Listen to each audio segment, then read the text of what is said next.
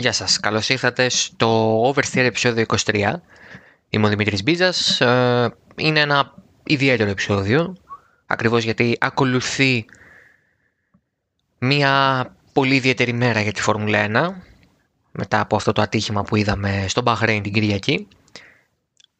Ε, μονοπόλησε κιόλας ενδιαφέρον, αναμενόμενα, δηλαδή δεν νομίζω ότι θα μπορούσε να γίνει κι αλλιώς Παρά το ότι μετά έγινε αγώνας, προχώρησαν όλα, ε, το ατύχημα του Ρωμέν Ροζάν είναι αυτό που έχει μονοπολίσει το ενδιαφέρον και αυτό που ακόμα συζητείται ε, πολλές ώρες μετά, δύο μέρες μετά το ατύχημα, με δύο μέρες μετά αφού έγινε. Υπάρχουν πολλές σκέψεις γι' αυτό, δηλαδή δεν νομίζω ότι υπάρχει μία εικόνα, με ένας τρόπος να διαβάσεις αυτό που έγινε την Κυριακή. Πιστεύω και θα πρέπει να το πω και να το λέμε όλοι μας ότι η ασφάλεια στη Φόρμουλα 1 και στο Motorsport γενικά ε, έχει φτάσει σε τρομερά επίπεδα. Έχει φτάσει σε επίπεδα τα οποία δεν περίμενες ποτέ. Δηλαδή το ένα σπορ το οποίο από την αρχή του το 50, το 1950 μέχρι το 1994 έχει 51 νεκρούς και από τότε μέχρι σήμερα μετρά έναν στη Φόρμουλα 1 πάντα γιατί δυστυχώς χάσαμε και τον Αντουάν Μπέρ το 2019 στη Φόρμουλα 2 αλλά ο Ζιλ Μπιανκί και μάλιστα σε ένα θάνατο που δεν έγινε καν στην πίστα βέβαια οφείλεται σε ένα συμβάν που έγινε σε δυστύχημα που έλαβε χώρα σε πίστα, αλλά 51 θάνατοι μέχρι το 94, από το 50 και από τότε ένας.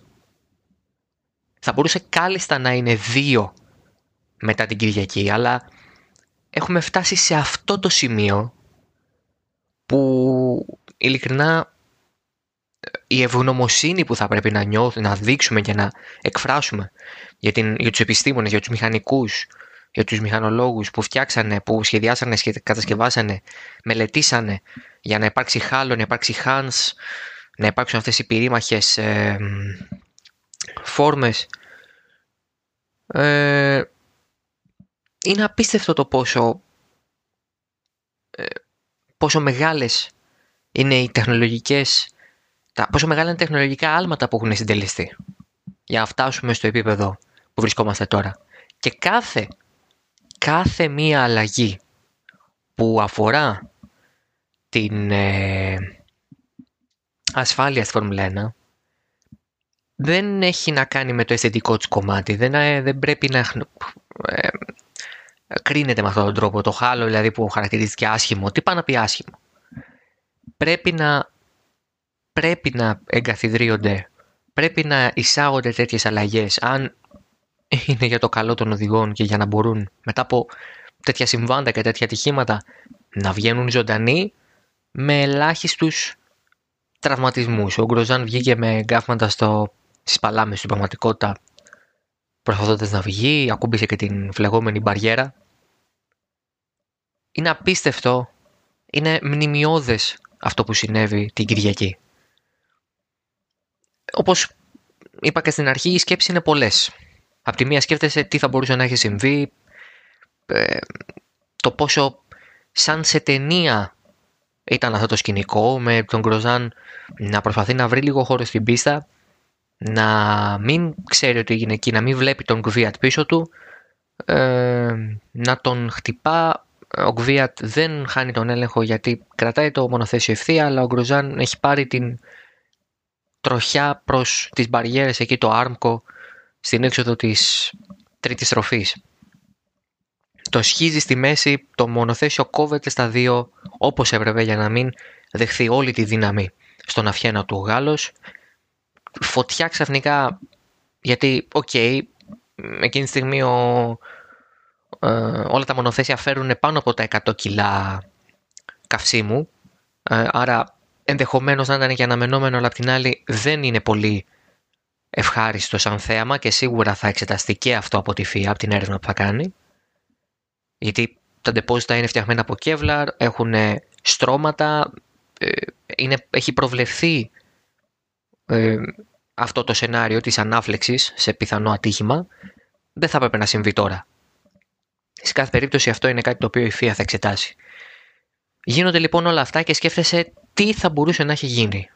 Τι θα μπορούσε να είχε συμβεί, πώς αυτή η, η σύγκρουση, μετά η φωτιά που ξεσπά και φαίνεται να μην σβήνει με τίποτα ε, και για πολύ μετά ε, και για αρκετή ώρα. Ε, όλη αυτή η εικόνα, δηλαδή σε, σε υποβάλλει. Σε υποβάλλει και σκέφτεσαι τι θα μπορούσε να έχει πάει στραβά. Και το, πιστεύω το πλάνο του Γκροζάν που δίνει ο σκηνοθέτης στο World Feed, στο παγκόσμιο τηλεοπτικό feed, α, περί τα τέσσερα λεπτά μετά το συμβάν, όπου ο Γκροζάν βρίσκεται μέσα στο ιατρικό αυτοκίνητο, κάθιδρος, χαμένος, προσπαθώντας να καταλάβει τι έχει συμβεί, τι του έχει συμβεί. Αυτό το πλάνο πιστεύω είναι μέχρι το επόμενο που θα μας δείξει ο σκηνοθέτης είναι το καλύτερο πλάνο για όλους τους λόγους. Είναι ένα πλάνο μακρινό, ένα πλάνο μακρινό, ένα πλάνο που έρχεται με zoom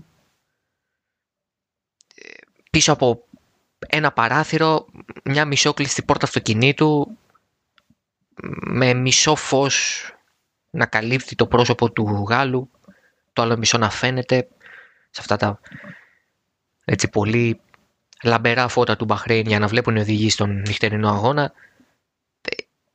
Σε αυτήν την σε αυτό το πλάνο είναι το καλύτερο πλάνο που δίνει ο σκηνοθέτης. Το δεύτερο πλάνο που δίνει ο σκηνοθέτης μετά με τα replay κτλ. Είναι σαν σε ταινία. Δηλαδή δεν μπορώ να το εκφράσω αλλιώς. Είναι σαν σε ταινία. Βλέπουμε τη σύγκρουση, το πόσο γρήγορα, άμεσα, αστραπιαία αναφλέγεται το μονοθέσιο, οι μπαριέρες και μετά τον Γκροζάν ο οποίος σαν να βγαίνει από την κόλαση αλληγορικά, μεταφορικά, σαν να βγαίνει από την κόλαση. Βγαίνει από μια πύρινη λέλαπα, η οποία καίει, με καύσιμα ακόμα γύρω του, βγαίνει.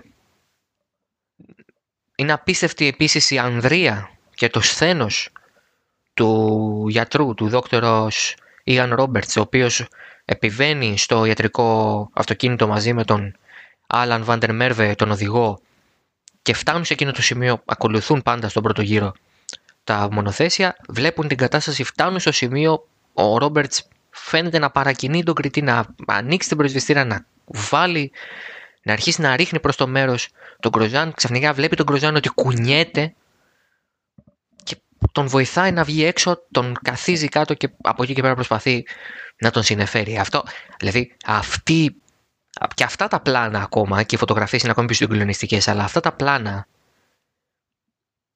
ακόμα και αυτά δημιουργούν διφορούμενα συναισθήματα, δηλαδή συναισθήματα τα οποία αντικρούονται μέσα μας και είναι και απολύτως λογικό, γιατί και εκεί είναι ένα πολύ σημαντικό θέμα. Καταλαβαίνω απολύτως και μπορώ να πω ότι ως ένα βαθμό δικαιολογημένα εκφράζεται, εκφράστηκε έτσι ο Ρικιάρντο όταν είπε ότι ένιωθε αειδιασμένος και απογοητευμένος από τη Φόρμουλα 1 που έδειξε και ξαναέδειξε και ξαναέδειξε το replay με το ατύχημα και το, την ε, ε, διαφυγή του Γκροζάν από αυτό. Καταλαβαίνω γιατί από τη μεριά του σκέφτεται ότι αν ήταν εκείνος στη θέση του, πώς θα ένιωθε η μητέρα του, ο πατέρας του, ε, η οικογένειά του, οι φίλοι του. Που θα νιώθανε απόγνωση βλέποντας αυτές τις σκηνές, ακόμα και αν βλέπανε τον άνθρωπό τους έξω, ακόμα και αν βλέπανε ότι είναι καλά στις αισθήσεις του, δεν φαίνεται βαριά τραυματισμένος. Αυτή είναι μια πραγματικότητα που κατανοώ από την άποψη ότι ναι, τα πολλά replay, OK, okay, θα μπορούσαν να λείπουν, αλλά απ' την άλλη είναι αυτό που είπε και ο Γκίντερ Στάινερ, ο επικεφαλής της Haas, ότι αυτά τα πλάνα προφανώς ερχόμενα αφού γνωρίζουμε τον Γκροζάν είναι καλά, άλλωστε είναι οδηγία προς το σκηνοθέτη αυτή από την Liberty Media και την FOM, ε, Αφού βλέπουμε λοιπόν ότι είναι καλό οδηγός και μετά βλέπουμε τα πλάνα, γιατί αυτή είναι η σωστή αλληλουχία των πλάνων, αυτή είναι η σωστή σκηνοθετική προσέγγιση, τότε καταλαβαίνουμε τι σημαίνει ασφάλεια στη Φόρμουλα 1. Τι σημαίνει φεύγω από την σκέψη ότι με το που βλέπω κάτι τέτοιο πρέπει να θεωρώ τον άλλο νεκρό; Έχουμε ίσως μια ανοσία στα ατυχήματα πια. Τα βλέπουμε πιο συχνά, είναι ίσως και πιο μικρής εμβέλειας. Δεν είναι. Εντάξει, αυτό της Κυριακής ήταν πραγματικά ένα αυτό που λένε οι Άγγλοι freak accident, κάτι το οποίο δεν μπορεί να συμβεί τόσο εύκολα ξανά ή τέλος πάντων δεν συμβαίνει συχνά, να το πω πιο σωστά. Αλλά έχουμε μάθει να βλέπουμε ατυχήματα, έχουμε συνηθίσει. Χωρίς αυτό να σημαίνει ότι είναι καλό ή κακό, δηλαδή δεν το χρωματίζω, δεν δίνω χρειά σε αυτήν την ε, ανοσία όπως θα μπορούσε κάποιος να τη χαρακτηρίσει. Περισσότερο είναι απόρρια και της ασφάλειας που νιώθουν οι οδηγοί μέσα στο cockpit και πιέζουν παραπάνω, γνωρίζουν ότι μπορούν να πάρουν και παραπάνω ρίσκα και ξέρουν ότι ακόμα και αν έχουν επαφή, αν χτυπήσουν ή αν έχουν στον έλεγχο, οι πιθανότητες είναι με το μέρος τους. Ο Γκρουζάν λοιπόν πάει να κερδίσει χώρο στην πίστα, κάνει το λάθος, χτυπάει τον Κβίατ και τα υπόλοιπα είναι ιστορία. Αυτό το ότι η πρώτη μας σκέψη ήταν ας είναι καλά οδηγός αντί να είναι τέλος οδηγός, σημαίνει ότι και εμείς έχουμε μάθει να δεχόμαστε ότι ναι, οι οδηγοί αυτοί που να πιέζουν πια και ναι, κινδυνεύουν λιγότερο. Αναμενόμενο. Ξαναλέω. Είναι και μια πραγματικότητα αυτή πια. Όμως, να που πάντα χρειαζόμαστε, πάντα χρειαζόμαστε περισσότερη ασφάλεια. Πάντα χρειαζόμαστε το κάτι παραπάνω.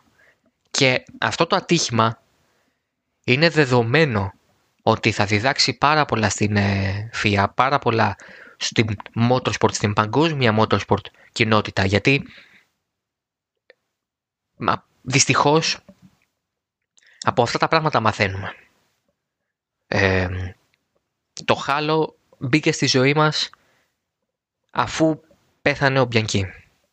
Μετά το ατύχημα στο, στην, στην Ιαπωνία το 2014, ο Μπιανκή πεθαίνει γιατί χτυπάει στο κεφάλι και από τότε δεν είναι ποτέ ξανά αυτός που ήταν. Και τελικά υποκύπτει στις κακώσεις που δέχθηκε το κρανίο του. Από τότε ξεκινάει το χάλο. Με τον Σένα, με τον Ράτζερμπεργκερ, το 1994 μαθαίνουμε ότι πρέπει τα μονοθέσια να αλλάξουν δομικά σε πολλά στοιχεία. Δίπλα στο κεφάλι, το ρίχος μπροστά. Με τον Γκροζάν θα μάθουμε χωρίς να τον έχουμε χάσει από τη ζωή. Χωρίς να τον έχουμε χάσει από δίπλα μας. Μα θα είναι ίσως το πρώτο ατύχημα στη Φόρμουλα 1 που δεν έχει νεκρό και όμως που η Φία θα μάθει από αυτό. Θα μάθει πολλά. Και πρέπει να ξέρετε ότι η Φία θα κάνει μια έρευνα η οποία θα προσυδειάζει, βασικά θα τηρεί τα στάνταρ μιας έρευνας που θα γινόταν σε αεροπορικό δυστύχημα. Αυτό τι σημαίνει με απλά λόγια. Σημαίνει ότι θα ήδη έχουν περισυλλέξει όλα τα εναπομείναντα τέλος πάντων κομμάτια του μονοθεσίου του Γκροζάν της ε, VF20 και μαζί με αυτά θα προσπαθήσω να ξανακολλήσουν και το puzzle της αλληλουχίας των συμβάντων που κατέληξαν τελικά στην πρόσκρουση, στη διάτμιση του άρμκο, δηλαδή της μπαριέρας, στην ανάφλεξη, σε όλα. Θα γίνει μια ανάποδη διαδρομή για να δουν ακριβώς τι συνέβη, τι πήγε στραβά. Και αυτό είναι το μόνο πράγμα το οποίο μπορούν να κάνουν και είναι ένα από τα λίγα πράγματα που μπορούμε όλοι να συμφωνήσουμε πως η Φία ξέρει να κάνει πολύ καλά και σωστά. Γιατί μπορούμε να έχουμε όσε αντιρρήσεις θέλουμε για την αντιμετώπιση της απέναντι στις μεγάλες ομάδες, για την εύνοια που μπορεί να δείχνει στην πρωταθλήτρια ή στην κυρίαρχη ομάδα της κάθε εποχής, ε, πιο πρόσφατα στη συμφωνία με τη Ferrari, στο DAS με την Mercedes, δηλαδή όλα αυτά τα πράγματα είναι πραγματικά στη σφαίρα της συζήτησης, του συζητήσιμου ειλικρινά. Ε, μπορούμε να μιλάμε για ώρες για αυτά, πιθανώς δεν θα καταλήξουμε πουθενά όλοι μαζί σε κοινό τόπο, αλλά σε αυτό το οποίο πρέπει οπωσδήποτε να συμφωνήσουμε όλοι είναι το γεγονός ότι η ΦΙΑ μετά από αυτά τα πράγματα, μετά από αυτά τα συμβάντα, γνωρίζει πάρα πολύ καλά και να κάνει τις απαραίτητες έρευνες και να παίρνει σωστές αποφάσεις. Δεν είναι ποτέ σχεδόν καθολικής αποδοχής, αλλά είναι οι σωστές. Ξαναλέω, το χάλο μπαίνει στις ζωές μας μετά τον θάνατο του Μπιανκή. Μετά το ατύχημα και τον θάνατο του Μπιανκή.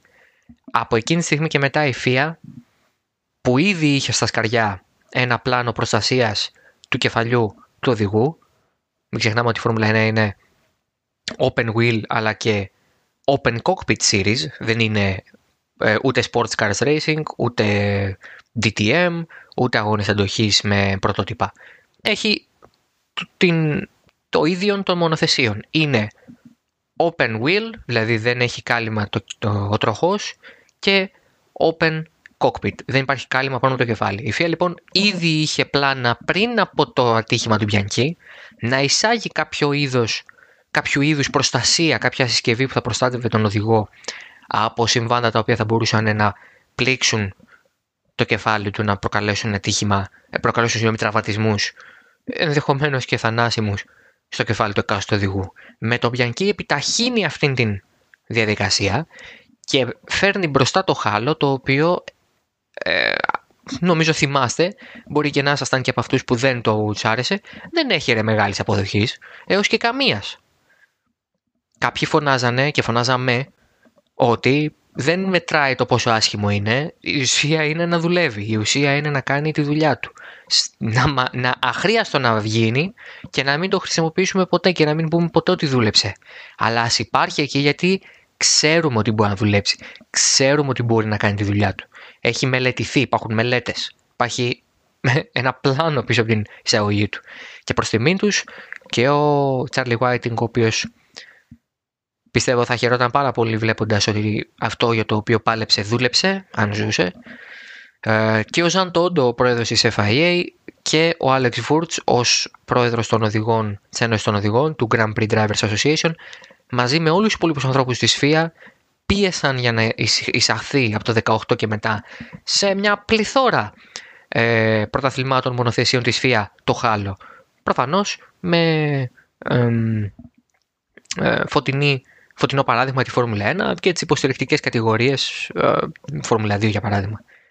Άρα το χάλο και το HANS αν θέλετε, το Hand and Neck ε, System που στην ουσία ε, προστατεύει τον οδηγό από το να έχει τραυματισμό στον αυχένα και από, τις, από την πρόσκρουση μήπως και υπάρχει κάποια κάκωση στον εγκέφαλο και στο κάκωση στο κρανίο μάλλον και ζημιά στον εγκέφαλο.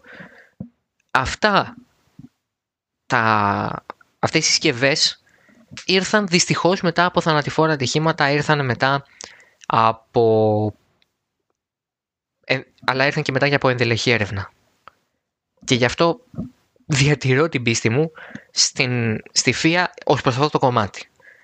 Επομένως, τι μας μαθαίνει το ατύχημα του Γκροζάν; Μας μαθαίνει ότι ναι μεν έχουμε φτάσει σε ένα εξαιρετικά υψηλό επίπεδο προστασίας και ασφάλειας των οδηγών, αλλά θα πρέπει οπωσδήποτε να γίνουν κι άλλα πράγματα. Μπορούν, πάντα μπορούν να γίνουν κι άλλα πράγματα προς αυτή την κατεύθυνση. Πάντα.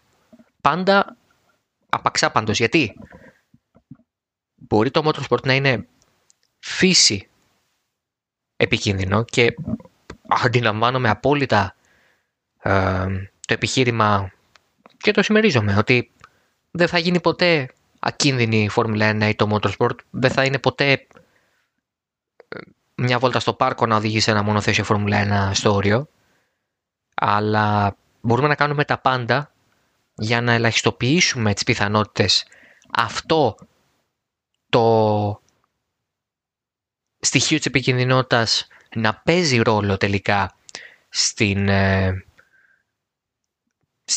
στην απόφαση μεταξύ ζωής και θανάτου ενός οδηγού, στην διαφορά που θα κάνει το ατύχημα με το δυστύχημα.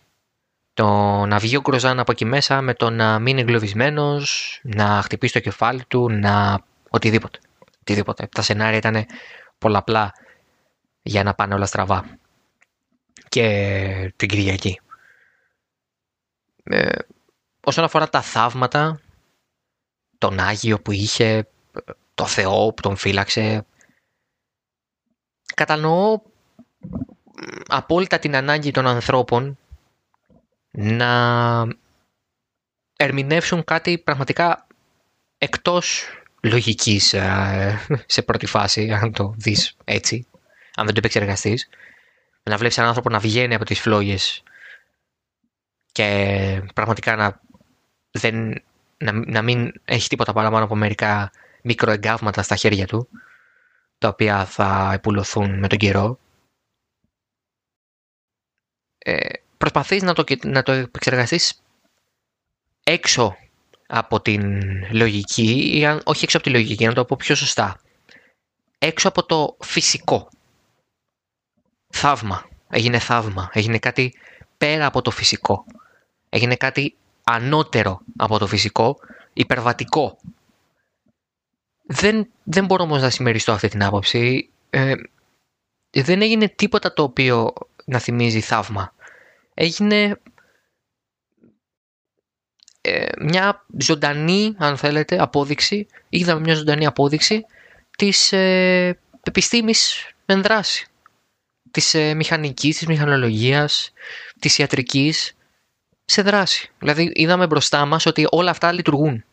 Δεν, δηλαδή δεν νομίζω ότι χρειαζόμαστε και αποδείξεις γι' αυτό. Έχουν δοθεί ε, πολλούς αιώνες πριν. Αλλά το ξαναβλέπουμε και είναι πάντα ευχάριστο να βλέπεις την επιστήμη να προοδεύει και να δίνει τις λύσεις. Είναι πάντα ευχάριστο να βλέπεις τους ανθρώπους να κατανοούν τη φύση και, το, και τις δυνάμεις της με τέτοιο τρόπο που όχι να τις δαμάζουν γιατί ποτέ δεν μπορούμε να το κάνουμε αυτό αλλά να, να τις καταλαβαίνουν σε βαθμό που να τις προλαβαίνουν να μην τους επιτρέπουν να κάνουν το έργο τους το καταστροφικό σε πολλές περιπτώσεις έργο τους χωρίς το Χάς χωρίς το Χάνς με συγχωρείτε ο Γκροζάν ενδεχομένως να είχε σπάσει τον αυχένα του και να πέθανε εκείνη τη στιγμή. Χωρίς το χάλο, ενδεχομένως να το χτυπούσε στο κεφάλι μπαριέρα και από εκεί και πέρα κανείς δεν ξέρει τι θα συμβεί. Ε, Χωρίς τις πυρήμαχες συγγνώμη φόρμες, δεν έχει καεί. Έχει καεί, έχει απαθρακωθεί. Όλα αυτά είναι επιστήμη, όλα αυτά είναι μηχανική, όλα αυτά είναι χημεία, είναι φυσική, όλα αυτά τα πράγματα είναι, είναι επιστήμη ξαναλέω, καταλαβαίνω απόλυτα το θαύμα και τον Άγιο και όλα αυτά, αλλά όχι. Όχι. Δεν ε, πρέπει να το δούμε, οφείλουμε να το δούμε ως επιστήμη. Και, γιατί αυτό είναι. Και στο τέλος τέλος Φόρμουλα 1 ε, είναι ενδεχομένως το απάβγασμα της επιστημονικής καινοτομίας σε πάρα πολλούς τομείς. Η ασφάλεια είναι ένας από αυτούς. Πάμε λοιπόν τώρα στα, στα του αγώνα. Έγινε και αγώνας. Η θέση μου για τον αγώνα ήταν λίγο έως πολύ δεδομένη από τη στιγμή που βλέπω το ατύχημα, ακόμα και από τη στιγμή που είδα ότι ο Γκροζάν βγήκε από το μονοθέσιο σώος. Να μην γίνει αγώνας. Αυτά είναι προσωπική μου εκτίμηση. Αυτά είναι προσωπική μου άποψη. Δηλαδή δεν. Α, δεν ε, μπορώ να ψέξω και αυτούς που λένε όχι, ο αγώνας έπρεπε να συνεχίσει. Για παράδειγμα, ο Φάρτς, ο Verstappen είπε ότι αν ένας οδηγός στην ομάδα μου, αν ήμουν διευθυντή και ένας οδηγός στην ομάδα μου δεν ήθελε να τρέξει μετά από κάτι τέτοιο, απλά θα τον έδιωχνα από την ομάδα, δεν θα ξανατρέχει ποτέ για μένα. Είναι και αυτό μια ακρότητα, είναι και αυτό μια τελείως απόλυτη και ακραία άποψη. Ε, μας έχει συνηθίσει αυτές άλλωστε ο Verstappen. Η μέση εικόνα είναι περίπου αυτή που δίνεται από τον Ρικιάρντ, ο οποίος μέσα σε όλα λέει ότι εμείς έχουμε να ξανατρέξουμε σε μια ώρα. Δεν πάει να δείχνεις στο replay συνέχεια. Ε, υπό αυτές τις συνθήκες και εγώ εκείνη τη στιγμή σκέφτομαι ότι δεν μπορούν να τρέξουν αυτοί οι άνθρωποι. Αλλά απ' την άλλη, κάνω, κάνουμε το λάθος να σκεφτόμαστε την, ε, του, αυτούς, σαν, να προσπαθούμε να σκεφτούμε σαν αυτούς τους ανθρώπους, ενώ στην πραγματικότητα σκεφτόμαστε σαν ε, εμάς. Σκεφτόμαστε από τη δικιά μας οπτική γωνία, βλέπουμε τα πράγματα. Διότι δεν γίνεσαι οδηγός αγώνων αν έχεις τα καλά σου. Δηλαδή, να το πούμε αυτό εξ αρχής. Αυτοί οι άνθρωποι είναι, αψηφούν τον κίνδυνο, καταλαβαίνουν ακριβώς τι κίνδυνο διατρέχουν, αλλά επιμένουν και επιλέγουν να τον αψηφούν. Επιλέγουν να γελάνε μπροστά στον κίνδυνο. Είναι ε, για πολλούς αυτό αδιανόητο, παρανοϊκό, ε, ξεπερνάει τη λογική.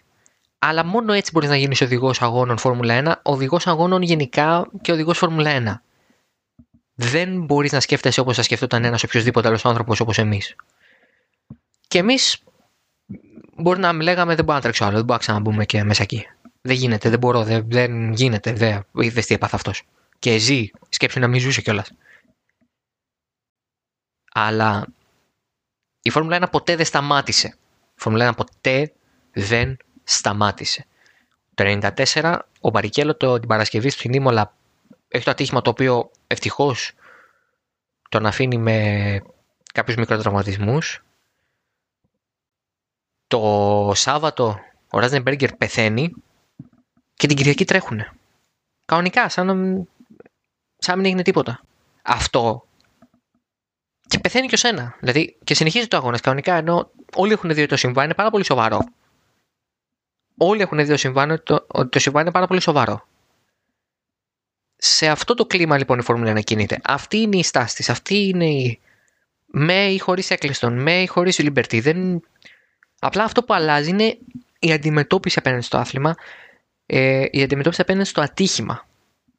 Ε, θέλω να θυμάστε, και αν δεν θυμάστε να το δείτε, ότι στο ατύχημα του Σένα, το οποίο είναι ενδεχομένως το πιο διάσημο ατύχημα ε, στην ιστορία ε, του, της Φόρμουλα 1, δυστύχημα το πω σωστά, στην ιστορία της Φόρμουλα 1 η δεμή του μηχανοκίνητου, ίσως να το ξεπερνάει ε, ο τραυματισμός του Wayne Rainey στο MotoGP ε, ή ο θάνατος του Μάρκο Σιμοντσέλη στην, Ήμολα, στην ε, Μαλαισία, με συγχωρείτε.